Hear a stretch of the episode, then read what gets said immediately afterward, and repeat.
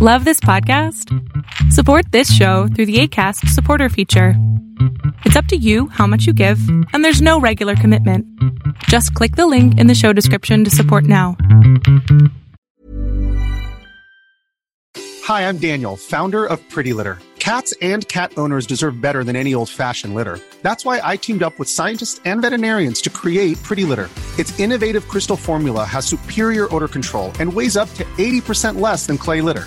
Pretty Litter even monitors health by changing colors to help detect early signs of potential illness. It's the world's smartest kitty litter. Go to prettylitter.com and use code ACAST for 20% off your first order and a free cat toy. Terms and conditions apply. See site for details.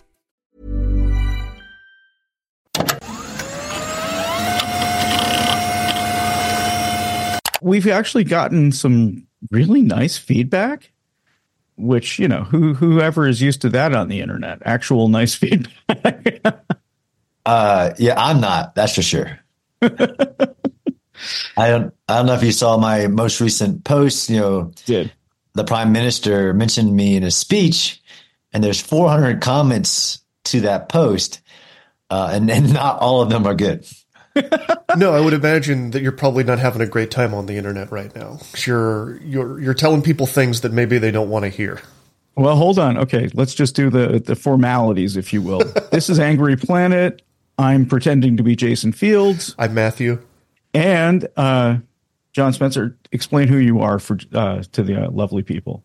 I'm John Spencer. I'm the chair of urban warfare studies at the Modern War Institute, which is a research center at the United States Military Academy at West Point. And you wrote a very, very interesting piece for Newsweek where um, uh, my day job apparently still lies. And uh, yeah, I thought it was really good. I, I it's not what people want to hear. So can you sort of summarize uh, what it's about and what you sort of what you've dis, you know discovered?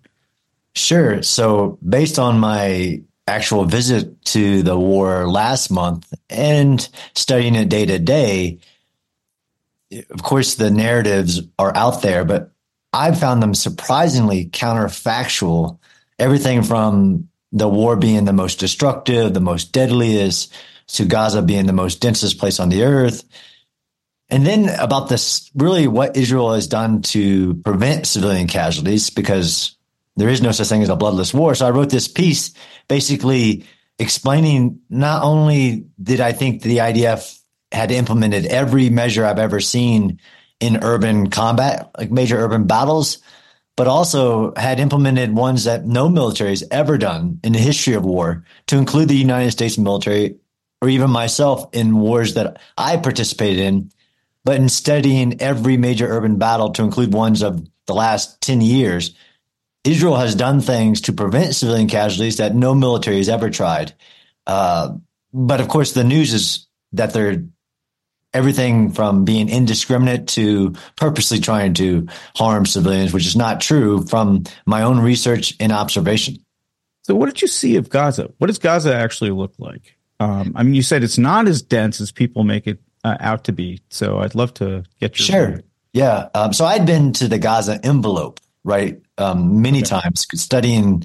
I've actually studied the Israel, you know, the IDF's way to urban warfare and underground warfare for years multiple visits.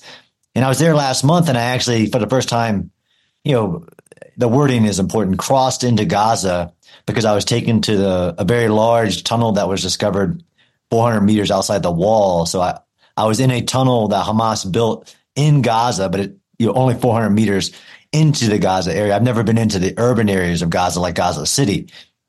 But it, if you've ever been to the Gaza envelope, even in is- southern Israel, you can see Gaza. I mean, it's only a, a, few kilometers, so you can see all the urban areas, the high rises, everything um, from multiple points just driving along southern Israel, which made watching the videos of October 7th really hard because I had been to most of those locations. I'd had lunch in the cities, I'd been to many of those outposts.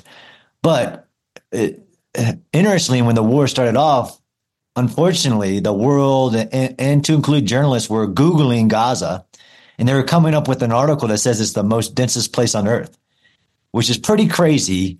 If you've ever traveled the world and been to places like Mumbai, India, or Cairo, or uh, like how is Gaza a city, you know, a area, not even a city that only, I say only, it's still, it is dense, of course, but only contains about 2.2 million. I mean, Baghdad, where I was stationed, you know, has 4 million plus, depending on what, what statistic you, I fought a battle in the Battle of Sadr City um, in 2008 that had that that neighborhood of Baghdad has 2.2 million plus people, and it's a it's like a really like a mile square kilometer area. But people want to use that we're googling it and like that's crazy. Even by metrics that us urban geeks use, like density is determined by how many people live in a single square kilometer. So if you're over 7,000 residents per square kilometer, we consider it dense. I mean, you can go to literally a, a, slum in Mumbai called Dharavi has a million people in a single square kilometer. Like uh, this, even Gaza City is like 62nd on the world's most densest. Uh, Gaza itself, which is the myth, right? So if you've never been to Gaza, that you think that Gaza, as in the entire area of Gaza, is one giant urban area, and it's not. So even in Gaza City, it doesn't rank even in the top 50, top 60 of the most densest places. So it, it was kind of like, like nails on a chalkboard when I was hearing it, especially in the beginning. And, and, I still hear like CNN will say one of the most densest places on earth. Like, no, it's not. It's, it's just not. can I ask a, can I get an origin story real quick? You called yourself an urban geek. Yes. Uh, how does one become an urban geek? Yeah, that's a great question. Uh, as I've I've called an, I'm called an urbanista, uh, urban mafia, urban studies really. So the fact that I started academically studying urban when I was assigned to like a think tank for the, the top four star for the army in 2014. It was called the Chief of Staff of the Army Strategic Studies Group. And for a year, we looked at mega cities. So cities of over 10 million people. There's a, there's over 30 plus of them around the world. You know, think New York City to Dhaka, uh, and for a year, we studied could a military operate in a megacity despite that density of 10 million plus people. And there are some areas like in the in the Pearl Orient or in, in Asia where megacities are um, are growing into other megacities. So you have megalopolises that are you know tens of millions of people.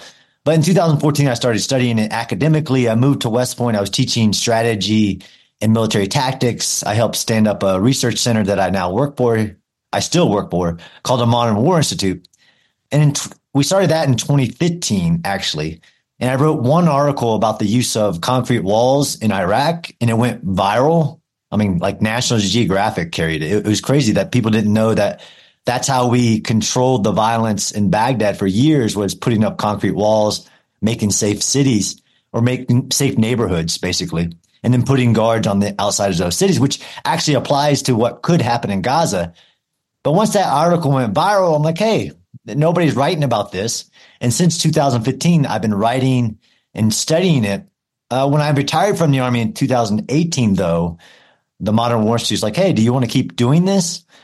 And I, so I became the urban studies guy. And unfortunately, which is pretty mind blowing, there's nobody in the world who is a, who is paid and allowed or to only study urban combat. There's not a single office in the entire multi, you know, million person military that we have. There's not there's not a single office in the Pentagon who who is allowed to only focus on urban warfare. So I kind of fit a niche and I became the urban guy. That's really interesting. But you actually fought uh, I mean, you like you said. I mean, you helped put up walls, and or you did put up wall. I mean, can I mean this is such a terrible civilian question. Okay, I I know yeah. it is, but if you could talk a little bit about your experiences, what you saw, and sort of the, maybe the advice or solutions you've come up with. Sure. So, I, yeah, I don't try to rely on my own experience, but I, I did. So, I, I was a part of the 2003 invasion into Iraq. I jumped into northern Iraq and we moved quickly south to areas in Kirkuk and in other areas. Um, and I saw a lot of urban combat in, in those areas.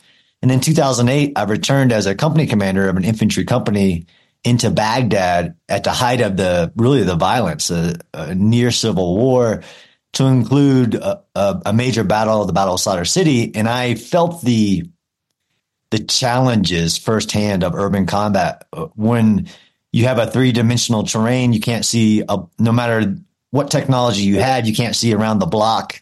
It's really hard to identify where your forces are. They're um, that usually when you fight in wars, the enemy's to your front uh, because you're approaching them. In the urban environment, they they're literally 360 degrees around you. They can be in any window. Um, they could be underneath you. Uh, the complexities of the urban terrain are unlike any other environment, and I and that's again why I have job security. Is the fact that all the trends of warfare are that they're it's moving into urban areas for multiple reasons, to include non-state actors who can gain immense military capability from just embedding themselves into urban terrain but the fact that it's also where the world is watching, right? Uh, like we've seen in Gaza and Ukraine, everybody has a cell phone and everybody can upload what the war is happening because there's millions and millions of sensors in the urban environment, which you're not going to find like in the jungle or in the Arctic. You're just not a lot of people hanging out with cell phones. Uh, well, so how do you do this morally? I mean, that you're in an urban environment. That means that the people around you are by definition some of them are going to be civilians and you're going to have babies and all, i mean you know civilians are civilians. How do you do this morally? And i mean it must be a challenge and a half right? Yeah i mean it's, it's the worst the worst situation you could ever put a military force um, who doesn't want to harm civilians. And i faced this firsthand where i had soldiers who accidentally uh, like say they were breaching a door and there was a civilian intermixed with the the enemy, and it, it is heartbreaking um, at the personal level to see that. But I mean, the, what we're seeing today, like in in the the war uh, against Hamas in Gaza, is that it's the greatest test of a Western way of warfare, which is to follow the law of armed conflict. You, you ask what's the how do you do it morally? I mean, first you got to ask how do you do it legally, um, because there are once you enter the urban environment, more restrictions on the use of force, like things you can't use, um, all the protected sites like hospitals, mosques, schools. So there's already a restriction on use of force, but you're right. There's a moral element, as in what are the values of the military who are fighting the war in the urban environment where there are so many innocent civilians because there's always civilians, no matter what you do to evacuate them. It's really challenging, but the, the number one way you do it is that you and you have a moral principle that you do not kill or target. Really important that you don't target civilians or non-combatants. Really, in the in the military world, you say, of course, there's you use the term innocent civilians, but it's really combatant or non-combatant because you can have civilians who, within their own selves, to decide to turn themselves into combatants, even though they're not part of the military. If they if they pick up a weapon or if they pick up a cell phone and, and report, they, they are starting to be a part of the hostilities and they're combatants and unfortunately can be targeted. So you start by training your military into morally into what their values are is that we don't target non-combatants. We don't, we don't attack civilians. And that gets drilled into you from the day you enter a military. If you're, you know, a, a military who follows a moral ethical code, so there are things you put in place to kind of control violence, right? The law of armed conflict is literally meant to just control the brutality of war. It isn't to say that war isn't about killing because war is about killing. War is destruction. But you put limits on the brutality of war, especially post World War II when we said never again, not only meant never again a Holocaust and, and, and genocides, but never again that will we target civilians, like we did in World War II, trying to convince the military or the political people that we're facing to give up. So that gets incorporated in the law of armed conflict, but also in the rules of engagements in the military follows, which are additional to the laws. So that gets incorporated into this moral ethical code. It's like we don't we don't shoot, we don't target, we don't attack civilians we don't shoot, we don't target uh, enemy who have given up. So like un ones who are you know basically you have to give quarter. It really gets incorporated into the moral fiber of your military, and I've seen that in not just the United States military, but I've visited Ukraine four times since the war started. I've visited the IDF multiple times. It's really unique, actually, um, when you evaluate whether a military is being moral, ethical, where you have a complete opposites. And, and sometimes people like to talk opposites, like the Syrian military, like the Russian military, who morally, ethically have ingrained into the fiber, as long as they're not us, we can kill them. And Russia has done crazy um, law of war violations and just things as a soldier you would say like even if it wasn't a rule this is just not moral it's not it's not human to you know tie civilians hands behind their back kill them to rape to all, all those things that is a part of your your value systems like we don't do that and that's something we talk about in the military a lot is like that's not who we are that's not what we do I I just wondered how many militaries are actually signed on to this um, and uh, you know prominent examples, and then prominent examples on the other side. You mentioned Russia. Yeah, they they don't even try. They don't teach about the law of war at all. I, I mean, I no, I, I've I have some horror stories of of learning about their professional military education, like what they yeah, do. Okay. Uh, how they brutalize their soldiers as a as a way to indoctrinate them into their military, but no, nothing that I've seen, uh, especially in the Ukraine war. But you can go back to people forget about the the war in Chechnya, where Russia killed five percent of the entire population of Chechnya in their in in in their twenty month long war. They killed. If you want to talk about uh, civilian casualties, I mean, tens of thousands of a, of a, of a small population. Five percent. It's crazy. But nothing I've seen of the Russian military's history, if you want to go back to the Soviets as well, shows that they have any type of moral code that fits to the law of armed conflict. They actually do war violations as a way of warfare and, and things that they've done in Ukraine. And again, because I have a, a I have a unique job. I've traveled the world into recent war zones from Nagorno Karabakh to Ukraine to Israel, um, you know, all around the India, all around the world, studying not just what happened, but like you said, are they even trying to follow the laws of war? In Russia, Syria, uh, not not so much. Have you been to Have you been to Syria? Did you visit? I did not. No thanks. That's one you skipped. Yeah, I skipped that one. Uh, it's uh, yeah, because you know I study. I also want to study major urban battles, so I don't want to go to Aleppo. Just uh, maybe maybe one day. But the civil war is still going on. I mean, it, it's not it's not over. Uh, I have a friend that's a, a a war correspondent, and that was that was early Syrian civil war was his last one. He was done after that. Um, he'd been in Iraq, Afghanistan, uh, lots of places in Southeast Asia, seen a lot of really unpleasant things, and Syria was the last. He was like, "I'm I'm not doing it anymore after this." Yeah, it's like Sebastian Junger, who's a famous mm-hmm. war correspondent, who's like, "I'm done." After he taught his friend and journalist he was with died in in in uh, Libya, I think. So walk me through the case that will probably make some listeners mad, um, and I may have some pushbacks here and there. Walk me through um, the case for Israel being very careful with civilians. Sure, and I tried to do that. I tried to give.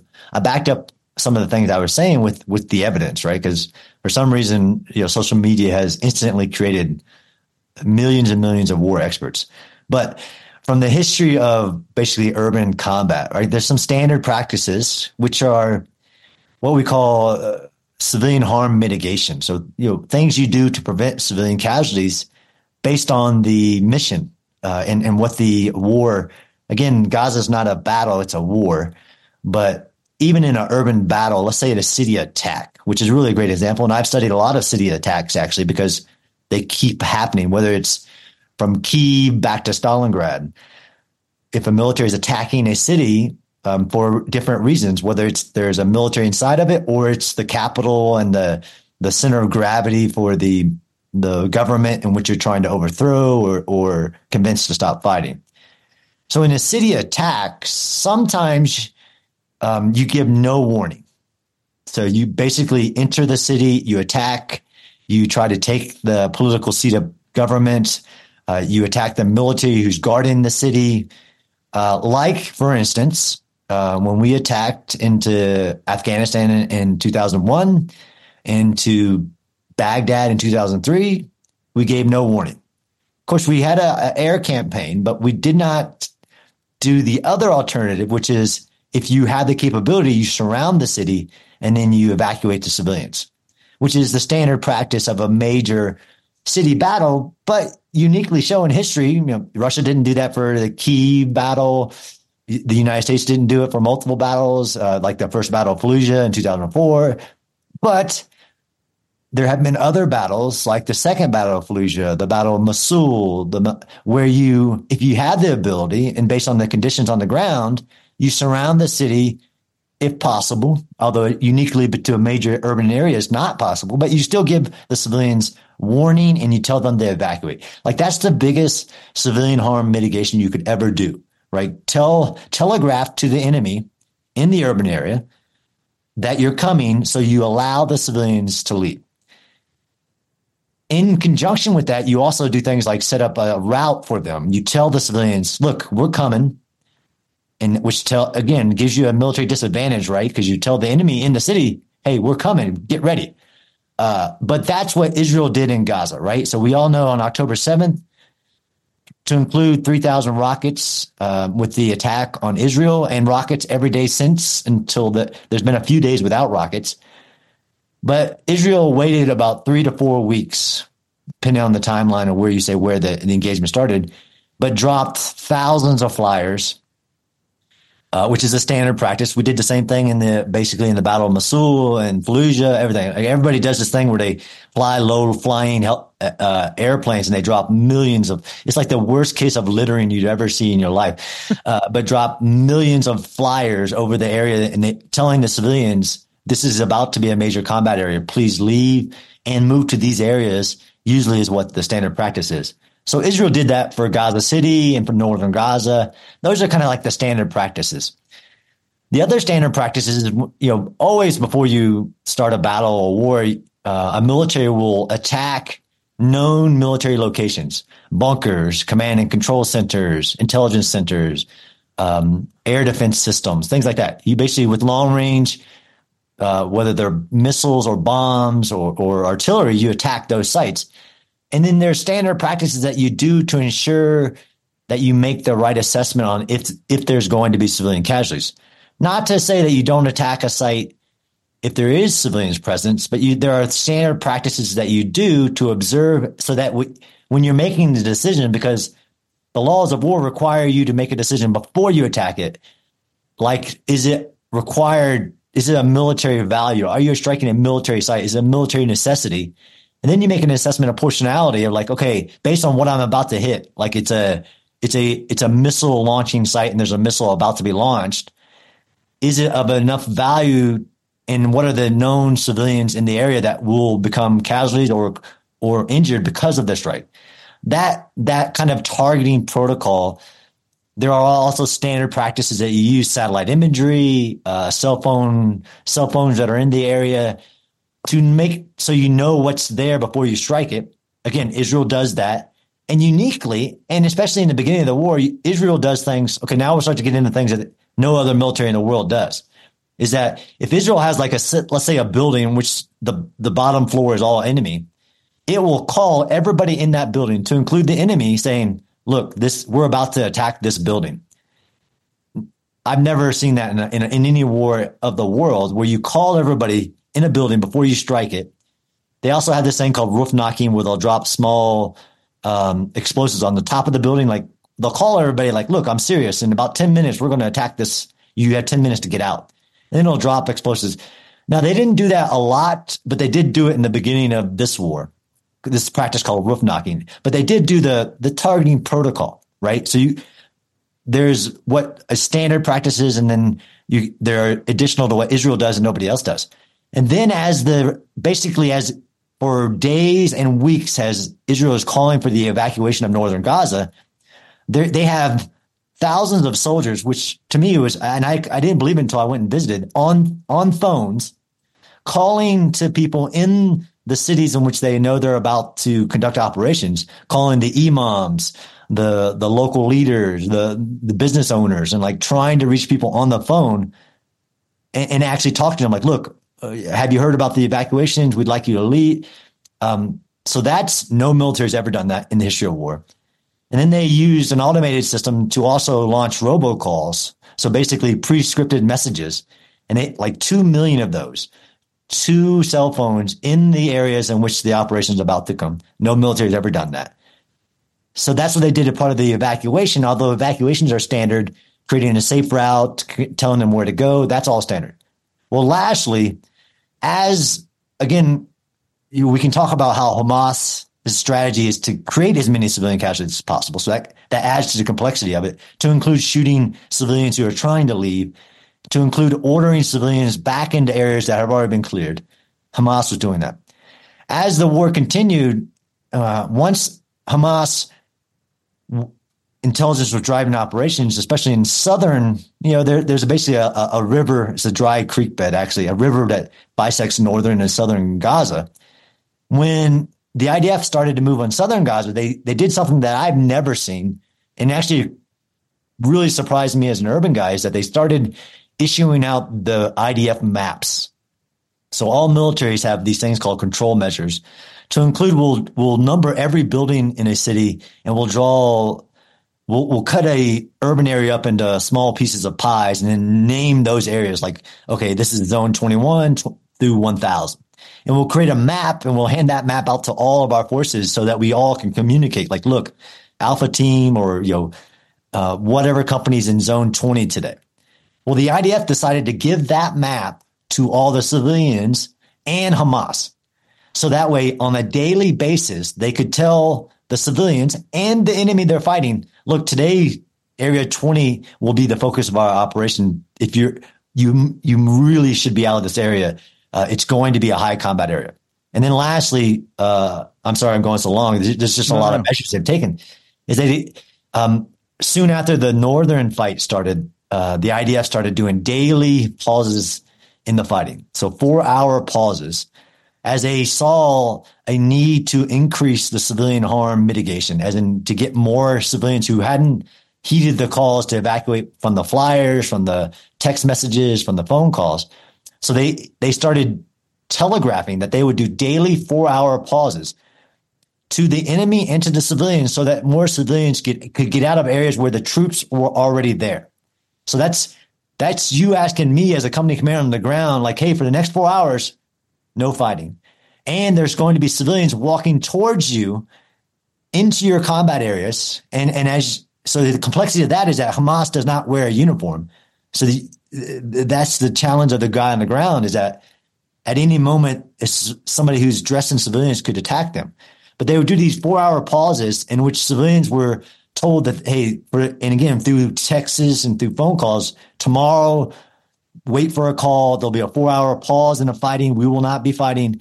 And you can move along this route to your area. Again, that, that has not happened in recent urban battles where in the Battle of Mosul, there were a couple pauses, like two week pauses, because the IDF were losing thousands of soldiers. Because the IDF, not the IDF, the the Iraqi security forces in the Battle of Mosul were losing thousands of soldiers. So they did a couple two week pauses because they were losing thousands of soldiers. But this daily pauses, there have been pauses in wars again. Um, that's kind of a standard practice, but I've never seen them do a daily pause, which actually would telegraph to your enemy, like, hey, you know, tomorrow we're going to have a four hour pause so we can reinforce and move around without anybody attacking us. So those are some of the things that were the standard practices, but also more measures than any military in the history of war have taken to prevent civilian casualties, despite the all the mass media headlines of most destructive, most you know intentional, all of this that aren't just factual. So I have two questions from that. But, sure. Um, first is there are days on the media reports that there are blackouts of communications in Gaza. So yep. if that's happening, how do you get warnings to people? Are they still doing that or what? Yeah. Cell service is notoriously awful in Gaza and was before uh, the war started. Yep. No, I, it's been a great question. I, I watched as the IDF spokesman would get that call. Um, so in some areas, of course, they would targeted internet outlet, you know, which is standard practice too, to cut the enemy off and being able to communicate to itself. Um, it wasn't all areas. and they would implement. So it's not like they would just just use a single service. So they would increase the number of flyers being dropped. They would um, again once they had those maps out, they could target those blackouts. And yes, they would they would do multi-day blackouts, but it's not like they purposely cut all communication and then said they were signaling people to get out. It, it just wasn't how I was working on the ground. But that's actually a standard practice as well. But interestingly, they had that ability to turn it off, turn it off. And they can tell you, again, like even when they went to the mapper, they could tell you what cell phones were on and working in a very specific area. We had that, you know, uh, you know So they would literally like power up the tower, yes. call everyone inside, and then power Yes. the tower back down. Um, I'm not saying that's what they do. I'm saying they had that possibility. I'm saying they were using Okay. everything from you know social media to um, Telegram to all these different ways to do everything they could to reach as many civilians as possible, while also p- moving forward on the military operation. And so, if I'm the commander on the ground, I would want even for um, IED threat defeat, you know, because some IEDs, uh, improvised explosive devices, are you know are activated by cell service. So you want to cut, depending on where you're at and what you're doing, you do want to cut all communication off. One thing that I hopefully we talk about is the again the news media line of the number of precision guided munitions versus unguided or dumb bombs. Hopefully we can talk about that. But one of the measures in that, where somebody criticized me for putting it in my article in Newsweek, is about dive bombing. So dive bombing is something if you have air supremacy, which not just air superiority, but air supremacy, like there's no air defense in the environment. There's no threat to the air. You have the ability to um, drop a bomb going straight down. Like the, the, the plane is actually literally diving down and increasing the accuracy of the bomb, which are normally accurate anyways. Um, if it's not precision guided by GPS or anything. And the IDF implemented dive bombing because they have complete air supremacy over Gaza. If you did not have air supremacy, you would not have that capability. You would have to drop uh, at a much higher level of of flight path and at a you know not diving down because of the threat of air defenses. So I forgot to mention that. But that's another kind of practice, if available to you, that you do to increase your accuracy, decrease civilian harm. Uh, yeah, that leads also to the whole question about precision guided munitions and Yes. you know uh, what that even means in some cases. Uh, Yes. but but but if I, I just don't want to forget this one. Um, does this actually, by doing all these warnings and whatever, does it prolong the war? And if you prolong the war, is that not worse for civilians? Yes, absolutely. So that's a great question. As again, people want to criticize rather than analyze the war in Gaza. The amount of the pace that the IDF have cleared dense urban contested terrain is, is actually historic as well. But absolutely, it increases the time. Like like I said, even the practice of waiting for civilians to evacuate versus rushing into an urban area, which is not atypical or ahistorical either, depending on what the military objective is. And so there's this there's this question legally, like what are you required to do and what should you do, which gets you into that moral aspect of it, and and all the steps you're taking in addition to the requirements of law of war. So yes, it does, but you also can't talk about Gaza without actually not only talking about the time it, it takes you to to do the operation will increase potentially the civilian harm and the destruction. The enemy gets a vote, right? Really, the amount of time it takes, the amount of destruction it takes, the amount of bombs it takes is dependent on the enemy situation, on whether the enemy is resisting at all. Because there are historical battles where you just signal that you're coming and ask the enemy to leave. It, you know, it's just all the way back to Sun Tzu. It's called the Golden Gate. You give them an opening, uh, or if you psychologically tell them to give up. Anyways, but you can't talk about all the things that the IDF have done in Gaza without discussing the time variable to the hostages, since there's 200 plus hostages, and the usually the more time that hostage is held, the less likelihood that you're going to get them back alive. Yeah, I think they're down to 100 uh, now, is what I was reading most recently. right? Yeah. Um, as we're talking, um, the rockets. So the fact that the rockets never stopped, even during that three week period of time when when the IDF were giving time for civilians to move out of the main initial combat areas, thousands of rockets from Hamas which 10% of them land inside of Gaza, by the way, uh, being launched at Israel's civilian area. So I've never seen a military. I, again, I can give you some analogies of like the the fact of hostages in the environment. So like in the Battle of Manila, there were thousands of American prisoners in the environment as you were trying to liberate Manila. But where you have the hostages and you have rockets over your head of your military doing the city attack launched at their civilian site, which, like you said, all this gets into how long is it going to take. The longer it takes, the more destruction, the more risk are involved. Risk to hostages, risk to the civilians. Um, as you get into like the humanitarian concerns as well, uh, all of this is unique to this war that is um, people are failing to recognize. But to include the steps that the IDF have taken despite the media. All right, Angry Planet listeners want to pause there for a break. We'll be right back after this. A lot can happen in three years, like a chatbot may be your new best friend. But what won't change? Needing health insurance. United Healthcare Tri Term Medical Plans, underwritten by Golden Rule Insurance Company, offer flexible, budget friendly coverage that lasts nearly three years in some states. Learn more at uh1.com. Quality sleep is essential. That's why the Sleep Number Smart Bed is designed for your ever evolving sleep needs. Need a bed that's firmer or softer on either side? Helps you sleep at a comfortable temperature? Sleep Number Smart Beds let you individualize your comfort so you sleep better together. JD Power ranks Sleep Number number 1 in customer satisfaction with mattresses purchased in-store. And now, save 50% on the Sleep Number limited edition Smart Bed for a limited time. For JD Power 2023 award information, visit jdpower.com/awards. Only at a Sleep Number store or sleepnumber.com. All right, welcome back, Angry Planet listeners. Jason, precision guided munitions. Yes. Uh, yeah. Uh, God, there are too many good questions, actually. Yeah. Um, all right. I'll move on to that because I was going to ask, like, if you Sure. let people, like civilians, go through, how do you know who's a civilian and who isn't? Uh, Well, I think let's mean, answer- people aren't always uniform. I think the answer that one, right? And then we'll do precision guided munitions. So absolutely, it's a great question. And, and in, in the initial phase, there's no way to tell.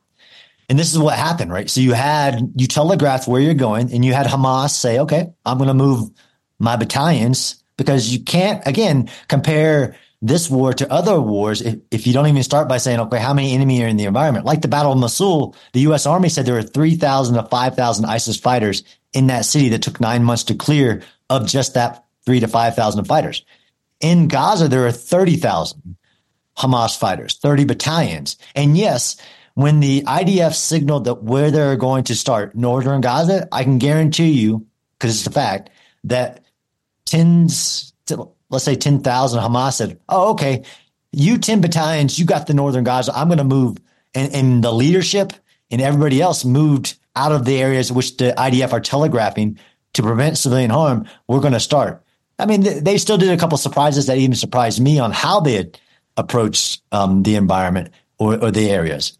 But yes, they they leave. That was the question, right? Yeah. How do you? Oh, later, um, they, you can do things about by establishing checkpoints and searching the people that are leaving, which is also standard practice as well. And I, I think it's pretty much open source too, but you can even implement like facial recognition. And it's not like the IDF don't know who many of the Hamas are, not all of them. And in the urban environment, one of the, the really the, the, the strongest way, even when everybody's wearing civilians to determine who the enemy is, is when they start shooting at you. All right, fair. Um, now, should we get to precision guided munitions? All right. Um, I'm curious about a number of things, but just to describe what they are right now, I just want to say that I was listening to NPR this morning, and they were talking about um, a militia, a militia leader who was behind uh, some of the attacks against U.S. troops, uh, maybe I think in Jordan. Um, they used a Hellfire missile to kill this guy in a car, and it didn't even have a warhead on it. It's a kinetic missile. Yep. Um, so that Oh, there is this would the knife missile? Yeah, Ginsu, right? Like a Ginsu knife. Yeah, where it, Yep. it, it strikes and then the, the the blades pop off of it. Correct. Yeah, It's the same one so- we used on Soleimani. Uh, same one that uh, we believe was used even in uh, Damascus to, to eliminate a Hamas leader. So that is sort of in a way the ultimate in precision guided munition. You're not you're not even creating an explosion around the vehicle. You Correct. are really just getting the people around you. Sure. Okay. But this seems like the whole thing is weird, honestly, yep. because as in everything in war, you're trying to kill people.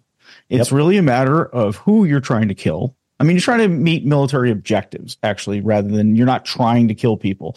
But in order to get to where you need to go, that's the whole point. It's called war. So, do you have uh, any idea about when this concept came to be and how they're used now? Um, uh, does this does my question make sense? Yeah, it does. I mean, I I so I'm not a, a weapons expert, although I've studied the use of weapons in urban combat extensively. Um, the use of precision guided munitions, which people usually use, they don't even know what they're talking about, is when the bomb, the missile, whatever has a technology on it that is usually GPS and it can guide the munition onto the target to a very high probability uh, uh, of where it's hitting. So there's this thing called circular probability of error, right? So basically, when you drop a missile or a bomb or something like that, there's there's kind of rings around it on which okay, I know it'll it'll land in this ring of of of, and then as you go out there, the, the, the probability of error based on weather, based on the flight path, on, on on thousands of variables. But once the use of these things called GPS, whether it's something on the cone of the missile or the bomb or or a kit you put on top of it, it can be it increases the the likelihood that it'll hit like within one to five meters, which is just insane, right? Uh, that level of accuracy, you're dropping something from 50,000 feet and it's going to hit something within three meters, five meters of the ground.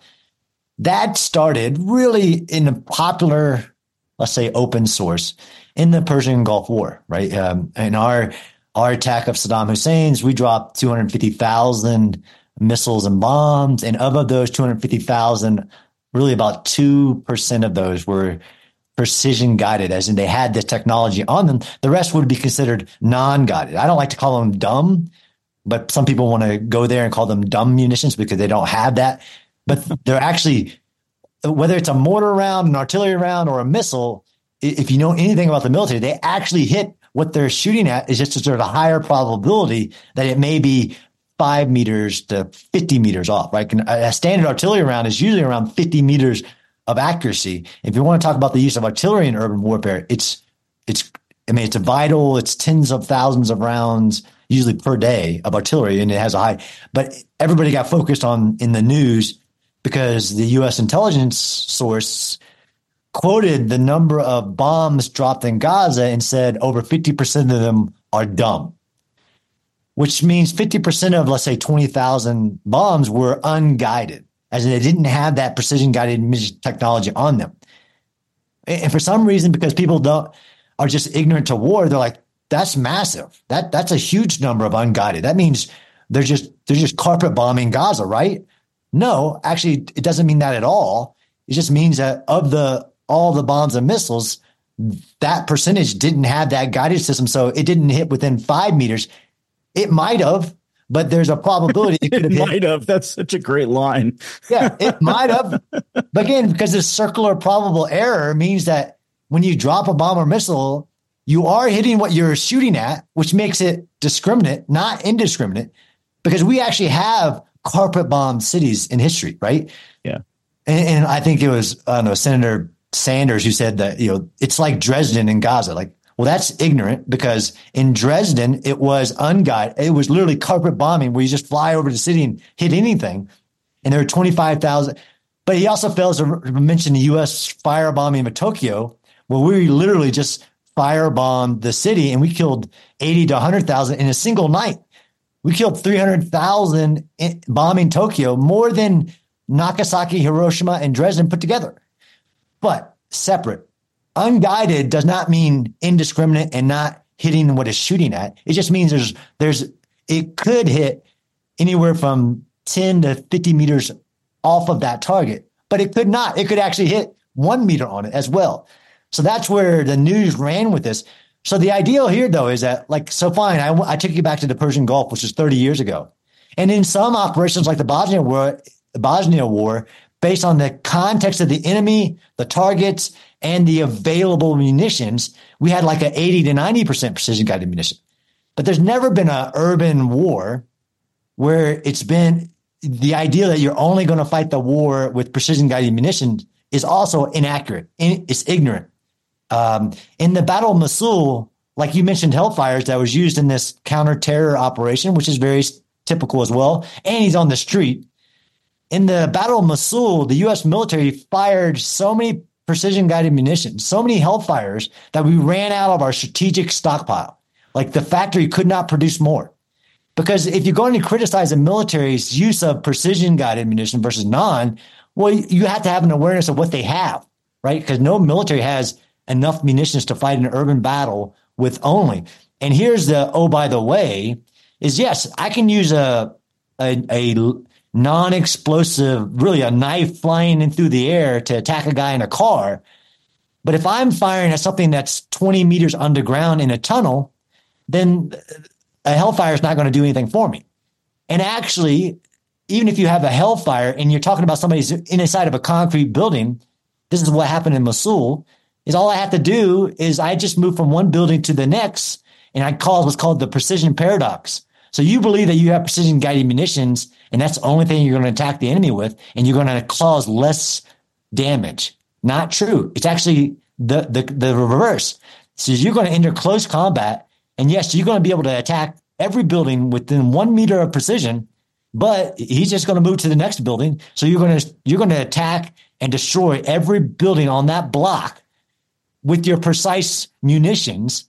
Uh, even though we're not even going to talk about artillery and, and mortars, it's just a fallacy to believe that you could fight an urban battle with only precision guided munitions. Now, you also want to talk about the news that's reporting of 2,000 pound bombs, right? Because somebody's gone and taken all the number of 2,000 pound bombs. Like, look, they, they could have used something other than a 2,000 pound bomb. They could have used a 500 pound bomb and caused less damage. Okay. What was the target they were shooting at? Since we know there are 450 miles of tunnels in Gaza, ranging from 15 feet to 300 plus feet. And at that level, at 300 feet, you really get below the level of a modern munition could reach. Uh, there are ways you get deeper, but most even we dropped a 30,000 pound bomb in the invasion of Iraq on, on a bunker in Taji airport base, a 30,000 pound bomb to get to it. But to say that you could use a 500 pound bomb instead of a 2,000 pound bomb, like, well, well, what was he shooting at? Was he shooting at a, a underground tunnel? Because we know there's lots of them, but it's crazy when somebody will report that they've dropped a historic level of 2,000 pound bombs. Oh, okay. But well, maybe because they're fighting in a war where his, that has more tunnels than any military has ever faced in a battle. Because even if you talk about the Vietnam War, there was only about 60 miles of tunnels to include in Cu and other places where the Americans faced a lot of tunnels, or maybe 130 miles, but not 450 miles. I've got some listener questions about tunnels, actually. Let's do it. Uh, Jason, unless you've got something else you want to jump on. I, I was just going to point out that precision guided munitions probably were created so that you'd hit things more accurately rather than save civilians. But but it's nice yeah, that they do. Exactly. But it is a standard practice. Um, yeah. But again, you have to talk about availability of munitions as well, right? So uh, people also talk about Gaza without talking about northern Israel, right? The fact that Hezbollah has attacked Israel since October 7th, and it's it's a total different military threat.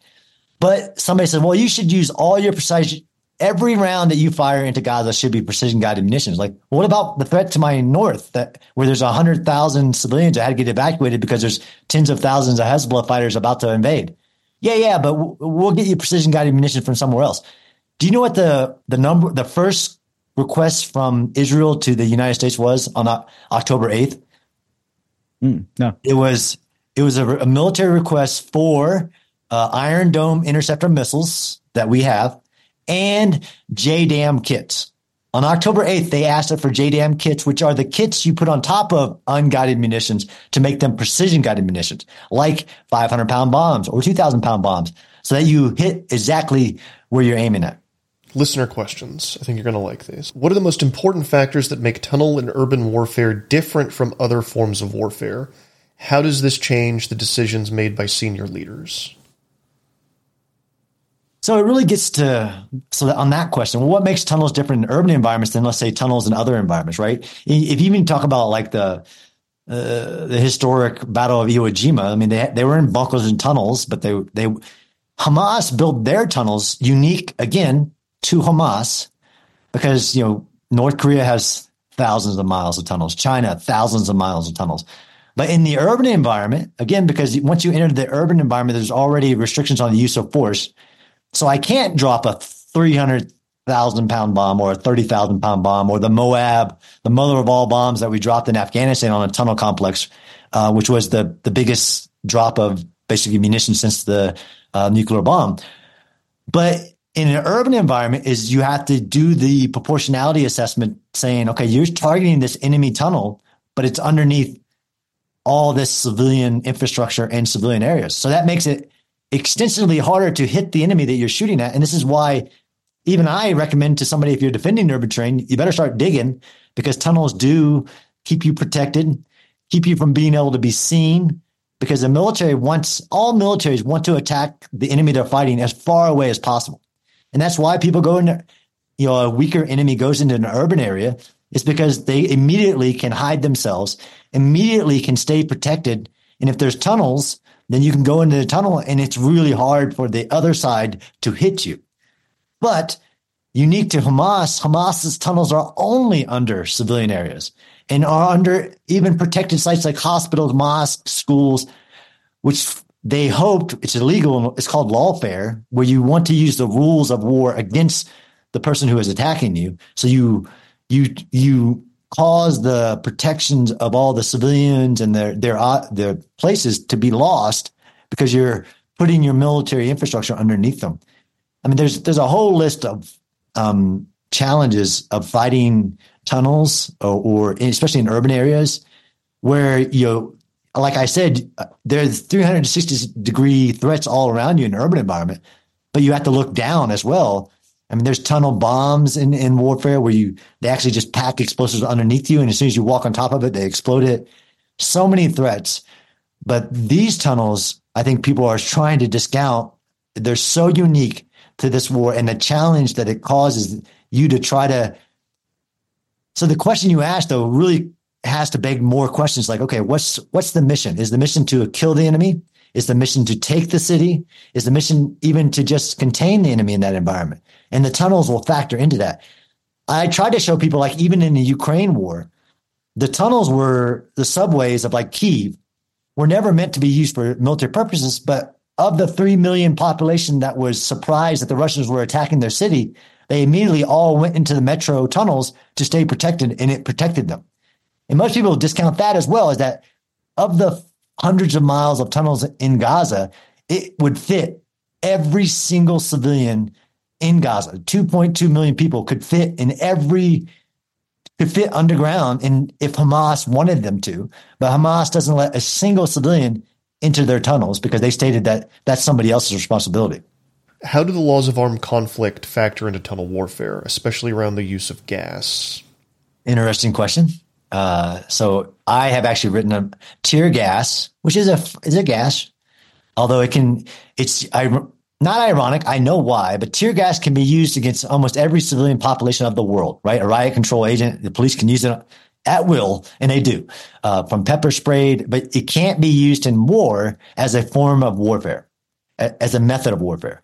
And many of the reasons of for that is because we use them in tunnels in Vietnam we would pump tear gas in with generators. We would literally bring generators and tubing and pump it into the tunnel instead of going into it. But um, we also it, it, became a big debate in the Senate and everything, and we signed this riot control agent prohib- prohibition. So basically saying that we won't unless the president authorizes use tear gas no more. The laws of war again uh, are very are are actually pretty clear on okay, you can't you can't target civilians. You have to assess the military value, the necessity, the proportionality, and that applies in a tunnel as well. Like you have to assess the proportionality of attacking a tunnel at, to the military value you gain and the foreseeable likely damage it will cause to civilian populations or their infrastructure. And you have to take precautions to prevent that. But when you have a tunnel system like this woven into the civilian environment, you can see how that complicates executing the use of force, but adhering to the law of armed conflict. And Israel, again, has done some really innovative things to clear tunnels because there, there's this thing about destroying tunnels versus clearing tunnels.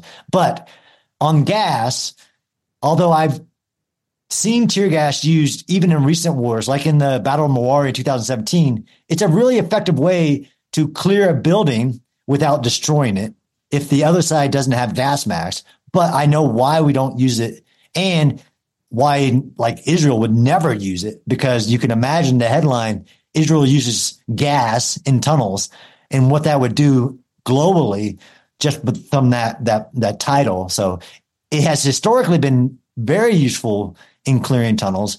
We no longer do it, uh, and I, I agree it's a good thing because it's a slippery slope. Well, if you use tear gas, what else are you going to use? And and, it, and nobody wants that. Do we have any more uh, listener questions or? I got one I feel like we could probably do an entire episode about, uh, and then one that'll see us out. So the the one I we think should we do could, the whole episode later. um, quality infrastructure is defensible infrastructure.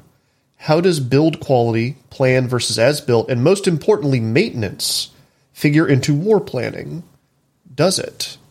So that's a good one as well. Yes, of course, the building construction of infrastructure and why in major urban battles, there's always a massive fight in the industrial areas of cities because they're built strong and there's long lines of sight where you can, you can shoot your weapon systems that are normally, you know, constricted in we don't really have a lot of concrete penetrating direct fired munitions. And you see a lot of in war, you see people bringing up artillery to direct fire artillery, which is unique to urban battles into buildings so they could eliminate the build the enemy in that very strong building. So absolutely building construction factors into the way the character of the battle is going to happen.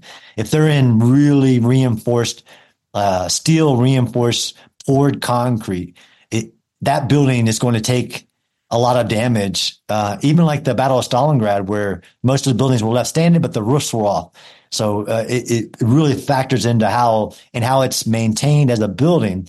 But the question is unique because it says infrastructure, which a military will factor in in its in its in its plans, especially targeting where it will preserve infrastructure. Everything from like even knocking out the power, which a standard practice is no longer attacking the power as in just blowing it up, but maybe you can just use a different type of munition and cut the power lines, which was done like in the invasions of Iraq.